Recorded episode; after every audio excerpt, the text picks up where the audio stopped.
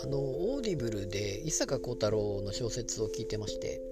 でまあアックスというのを今聞いてる途中なんですけどもでこれに、ま、カブトという方が出てきて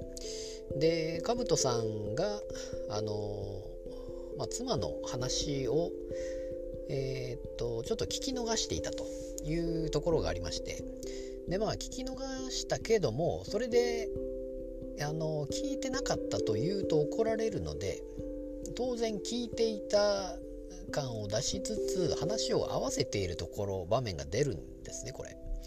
でまあ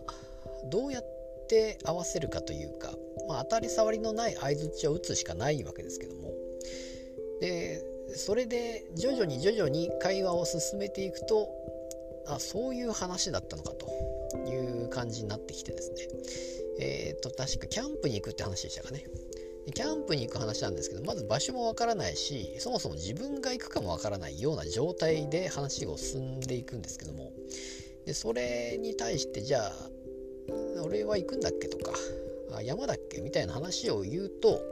あれ聞いてなかったの？となると。でこれ怒られるからそういうのが聞けない状態で話を持っていくわけなんですね。で徐々に徐々にあ俺は行かないんだと。そうだったのかと。であそっか山じゃないんだ。海なんだ。みたいな話に